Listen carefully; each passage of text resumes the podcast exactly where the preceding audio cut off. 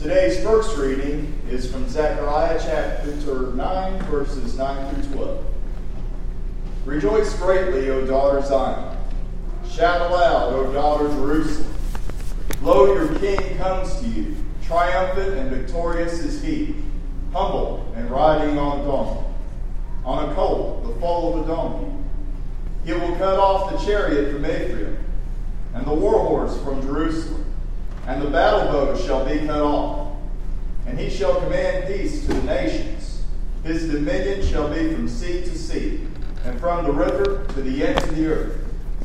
As for you also, because of the blood of my covenant with you, I will set your prisoners free from the waterless pit. Hmm.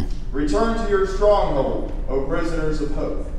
Today I declare that I will restore to you double. This is the word of the Lord. Thanks be to God. We will now intone the psalm response.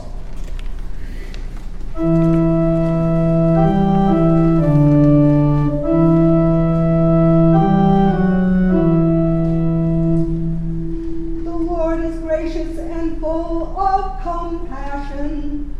Slow to anger and abounding in steadfast love and your compassion is over all your works. All your works shall praise you, O Lord. And your faithful ones shall bless you. They shall tell of the glory of your kingdom. And speak of your power and the glorious splendor of your kingdom. Your kingdom is an everlasting kingdom.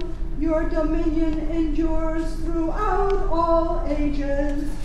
You, Lord, are faithful in all your words and loving in all your works.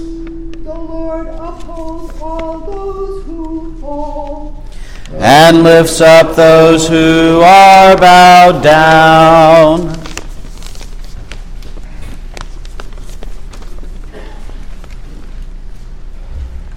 Second reading comes from Romans chapter 7, verses 15 through 25. I do not understand my own actions, mm. for I do not do what I want, but I do the very thing I hate. Now, if I do what I do not want, I agree that the law is good. But in fact, it is no longer I that do it, but sin that dwells within me. For I know that nothing good dwells within me, that is, in my flesh. I can will what is right, but I cannot do it. For I do not do the good I want, but the evil I do not want is what I do. Now, if I do what I do not want, it is no longer I that do it but sin that dwells within me. So I find it to be a law that when I want to do what is good, evil lies close at hand. For I delight in the law of God in my inmost self. But I see in my members another law at war with the law of my mind, making me captive to the law of sin that dwells in my members. Wretched man that I am, who will rescue me from this body of death? Thanks be to God through Jesus Christ our Lord. This is the word of the Lord. Thanks be to God. Thanks be to God.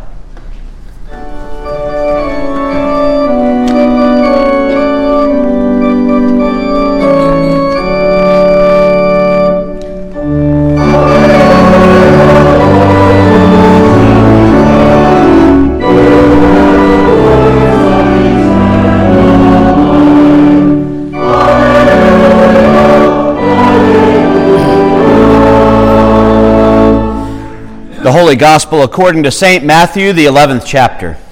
You, Jesus spoke to the crowd, saying, To what will I compare this generation? It is like children sitting in the marketplace and calling to one another. We played the flute for you, and you did not dance. We wailed, and you did not mourn. For John came neither eating nor drinking, and they say, He has a demon. The Son of Man came eating and drinking, and they say, Look, a glutton and a drunkard, a friend of tax collectors and sinners. Yet wisdom is vindicated by her deeds. At that time, Jesus said, I thank you, Father, Lord of heaven and earth, because you have hidden these things from the wise and the intelligent and have revealed them to infants. Yes, Father, for such was your gracious will. All things have been handed over to me by my Father, and no one knows the Son except the Father, and no one knows the Father except the Son, and anyone to whom the Son chooses to reveal him. Come to me, all you that are weary and carrying heavy burdens, and I will give you rest.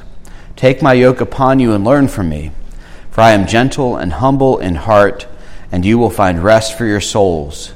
For my yoke is easy, and my burden is light. The gospel of the Lord. Praise to you, O Christ. At this time, I'd like to invite the children forward for a children's message.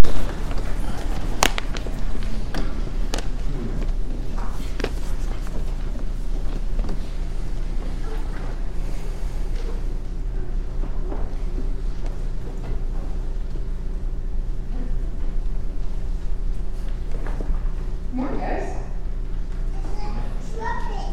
Yeah, you heard trumpets? The organ sounds a little like trumpets this morning. You guys are in a different setting to show off all the neat sounds that you make. It makes a trumpet? Yeah. So, what are some of the things that you are really good at?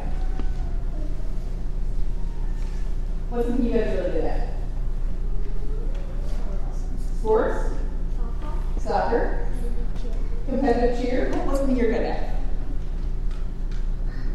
Dance? Great. What's something you're good at? Dancing?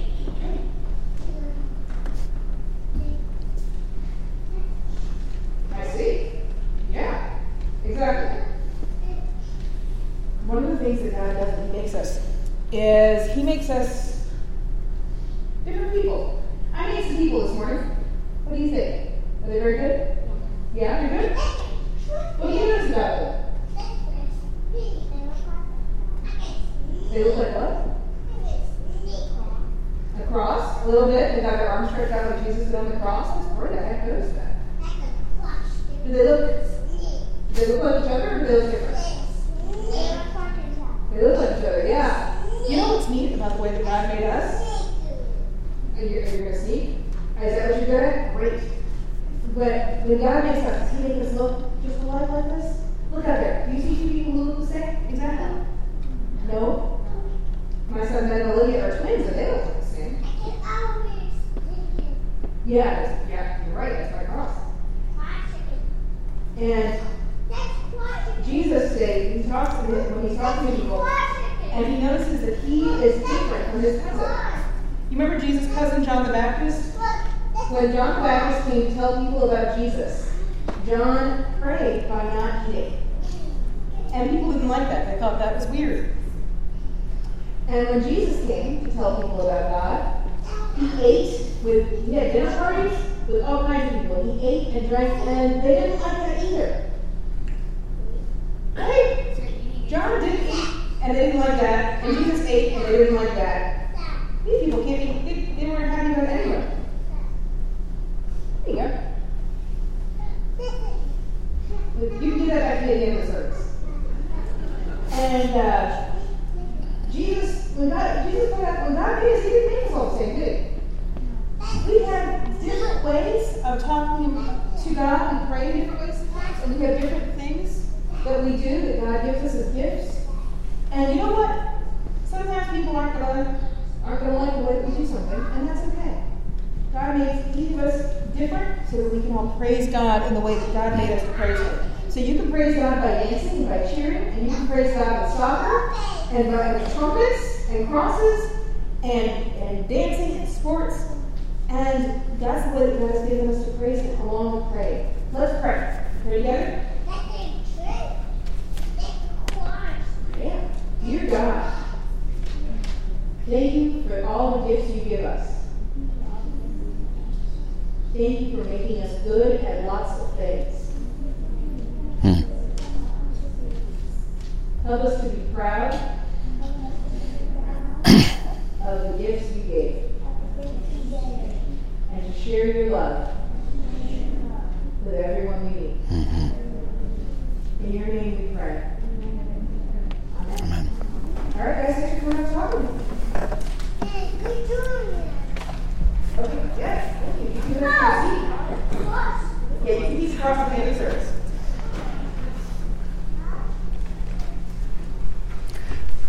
I think we might have a future pastor in here. Mom, Mom, this wasn't part of the sermon. Mom tells a story about one time when I was up at the uh, children's sermon at Redeemer in Columbia. The pastor Amundsen was telling a story about how you know they we use fire, and he said, "What are some uses for fire?" And you know, some people said things like cooking, and some people said, you know, other things. And this, what she says that I don't remember is that I said, You can look into the fire and see the souls of your ancestors. You never know exactly what anyone is going to say in a children's sermon. And sometimes you preach the sermon and sometimes they preach to you, right? We, uh, you know, a, a less silly but more, but more real example that really does pertain to today's sermon is uh, when I was a pastor at St. John's in Lexington, which was my first call. There was a, uh, there was a woman in a family who I, I really wanted to do a good job being her pastor. And so I went to visit her in, in her nursing home. She wasn't a member. She was the mother of a member, a mother of a member who, and also my mom had been the organist at this congregation for a few years before I served as pastor. And mom had been good friends with this woman. And so I really wanted to go, do a good job, not just to make this woman happy, because I wanted to make mom proud, right? And so I walked in and I walked over to her bedside. And this, even though it was my first call, I had experience doing visits. I had been a hospice chaplain for two and a half years. I did a lot of home visits, a lot of nursing home visits. I had done a year of CPE. I had done a lot of hospital visits. You know, I had, I'd done a year of internship. I was getting good at this pastoral care thing. And so I walked over to a bedside and I went to set down my Bible and I knocked her water over and it spilled over the entire bedside table and wet up her crossword book that she wasn't even halfway finished with, which did not ingratiate me to her. You know, and, and then I was sorry and we cleaned it up. And then every time I visited her, it was one thing after I could not do the right thing to save my life. I was trying so hard, and I just could not ever do anything right with her. Needless to say, I visited her about three times, and then her daughter very graciously said, You know, I think my mother might be just fine. It, it happens sometimes. You know, and then, and then there are those times when you're not looking for it. I was, uh, I was leaving an LCY event. I think we were staffing a retreat, and we went to the Waffle House, which is where we always went after we staffed an event. And there was a guy in there, and he had a mohawk that, I don't know, was some non natural green color at that point. He was wearing a bicycle chain around his neck with a padlock that later on I found out that he had worn for years because he lost the key for it. And at this point, had been on long enough that his neck was starting to turn a little bit green you know, and, and he heard us talking about camp and Jesus, and so he told a, a joke that was off color about religion, and my friends got, got offended and they ended up leaving, but I got curious, which is kind of normal for me, and, and ended up sitting down and talking to him. We talked about religion, about how he had grown up as a Catholic and left it. We talked about what his life was like. We ended up striking up a friendship that's lasted over 20 years now.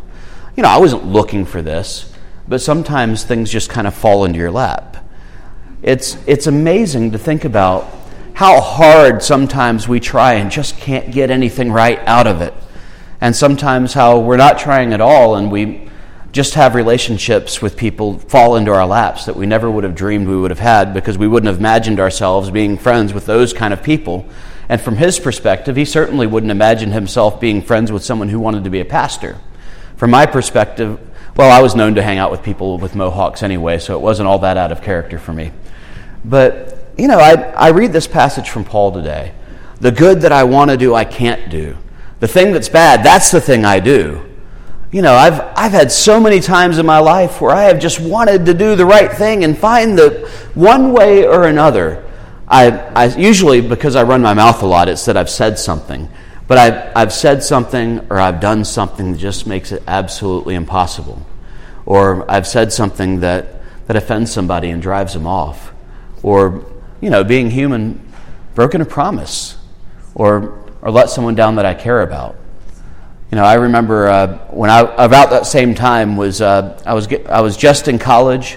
I went to college for about half a semester and decided ah, college is for the birds. I'm making 625 an hour working at the Waffle House. I'm rich. What do I need with college? And as, as one of my pastors very gently put it, And, and y'all know the one. You know, Eric was off exploring the fruits of the world. And, uh, you know, I, I worked and I did my thing, and I certainly wasn't really looking to do anything really productive. I just wanted to kind of figure out how to be me. But every time I'd go home and visit mom, as much as she loved me and as much as she wanted to be proud of me, she was so hurt by the fact that I was squandering an opportunity the way she saw it. And it just it made it so hard for me to be able to live my life and to and to be the person I thought I was supposed to be. And so part of the reason I went back to college was because I recognized that I really did at some point in my life want to be a pastor and in a Lutheran church that requires college. But a big reason that I went back to college is I wanted mom to be proud of me. And uh, I'd always been the kind of student who wasn't able to sit still in class. You know, that story during the children's sermon, that moves into my time in, in elementary school and high school and in college. I have trouble saying the right things in the right context. I have trouble sitting still. I have trouble studying. I have trouble paying attention to anything that I'm supposed to be pay attention to when I'm in a school setting. And so you know, even though there were classes that I did well, I always, about half the semesters, had a grade that I had to bring home that I wasn't proud of. You know, I was trying so hard, but I just couldn't, I couldn't do the things I thought I was supposed to do. Fortunately, I had parents with a lot of grace and understanding, and I did make it through college and eventually seminary. But you know, it's, it's like that in a lot of relationships, isn't it? We want so much to make the people we love proud of us, to, to show them what kind of good person we can be to show them, you know, just how proud we can make them when we fail. I remember the first time I had an argument with my wife after we got married. We were, you know, I, I had actually planned ahead for a change, and I had printed off the map to get to the place in Charleston where we were staying. And we were about to get off the interstate, and I was following the map. Well, actually, she was following the map. I was following what I thought the map said. And, you know, we ended up getting in a fight about which exit to get off on the interstate. You know, we were expecting this great romantic time and we were off on our first adventure. And how do we get to our honeymoon suite? Fighting. You know, not exactly what we, we'd expected.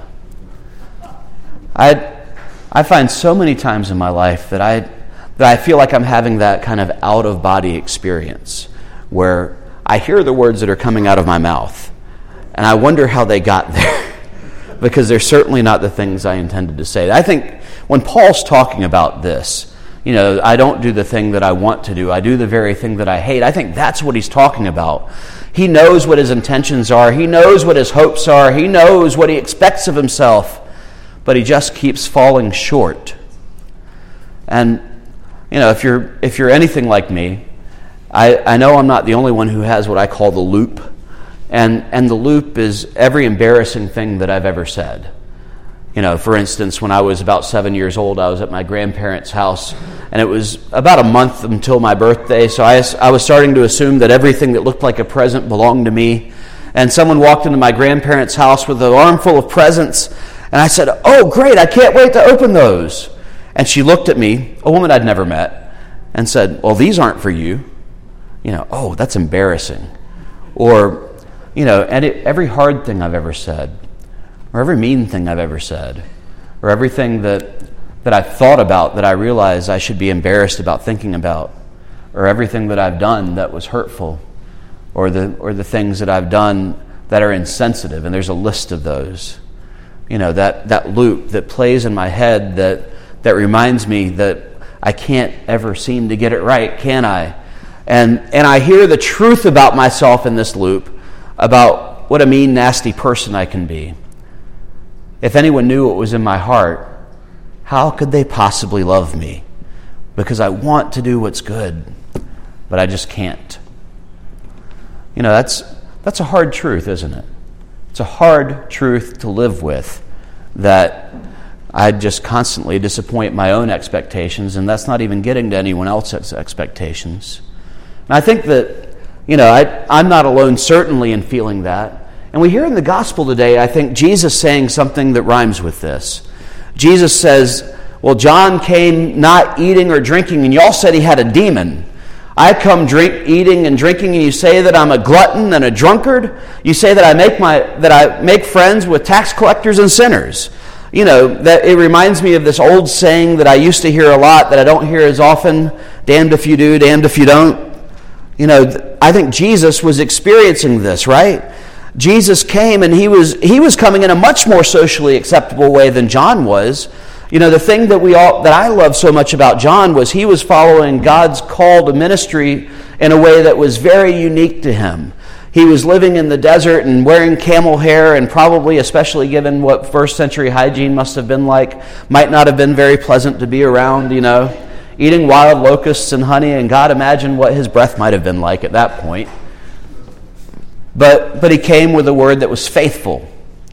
Then you have Jesus, who comes in a much more socially acceptable way. Talks to people at dinner parties, but they're the wrong people. You know, he goes and he accepts the hospitality but it's the wrong kind of food and the wrong kind of drink. You know, and, and even worse, Jesus sees the laws that the church is using to oppress their people, and Jesus chooses people over the law. Jesus is breaking their customs. Well, nobody likes that. You know, and so sometimes it's not even that we're doing something bad. Sometimes we're doing something good in a way that other people don't like. And isn't that the worst sin? You know, it's, it's the difference between should we have the baptismal font up front or should we have the baptismal font in the back? Should we have an altar against the wall or should we have, should we have an altar out in the middle? You know, there's nothing wrong with either of those until you walk into a building where, an, where, an, where a piece of furniture is resided there for a little while and try to move it, right? The, and it's, it's always interesting to come into contact with these places where we have that kind of resistance, where everyone's trying to do good things and they get in trouble for it. And then a different kind of truth floats around about those people, doesn't it? They're just stirring up trouble. They're just doing this. They're just doing that. And of course, we would never do it that way. The problem with all the truths that I've talked about right now is all these truths are subjective and they're all one sided. You know, the truth about the real of the things that I've said and done. Sure, I've said and done those things, and I've thought those things, and, and they are representative of ways that I fall short. But they don't represent the totality of who I am. They don't represent the person who I hear that I am that's maybe harder to believe. Because it's easy to believe those things about ourselves that are bad. But it's hard to believe the truth that God tells us through the waters of baptism that we are beloved, that we are worthy, that we are people of worth. I've always wondered why that's so much harder for me to believe than the idea that I'm kind of a jerk. You know, I've, I've always been more ready to accept that truth about myself. But the other truth is that God sees those things that I do and am embarrassed by, and that I say and embarrassed by. And God sees those places within my heart and within my life where I am unfaithful and doubting. And God sees those places in my heart where I am hard hearted and refuse to forgive. God sees those places in my heart where I have something on the tip of my tongue that's just a zinger that I know I can get that person with, and I say it. But God also sees the potential in me to be loving and caring and welcoming and to say things that don't hurt but that heal. And God sees all of this in all of us and loves it all. And this is the truth, too, isn't it? I think this is the truth that, that we fight over in, in our hearts, that we fight over in the church that we fight over in our society, that we fight over in our government, that we fight over in our culture, that we are not just those people who have that hard truth that's told about us, but we are a people who is loved. We are a people who is valued. We are a people with worth. We are a people who, because of what God is working in us, are worthy.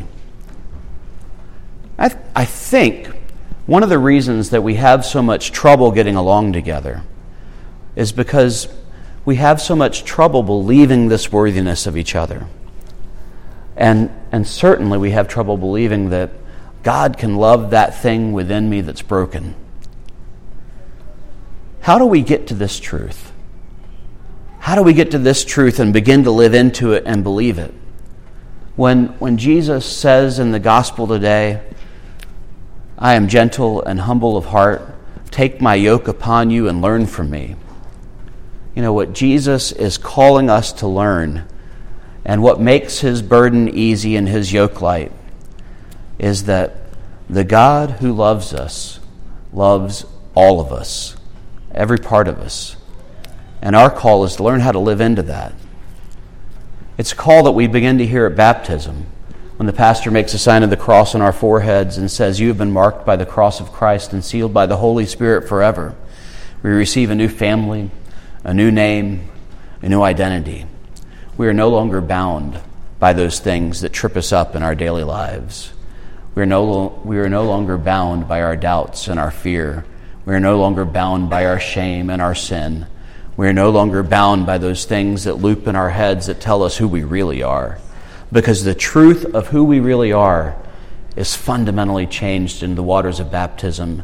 And we hear for the first time the promise of what God sees in us the promise that we are children of hope.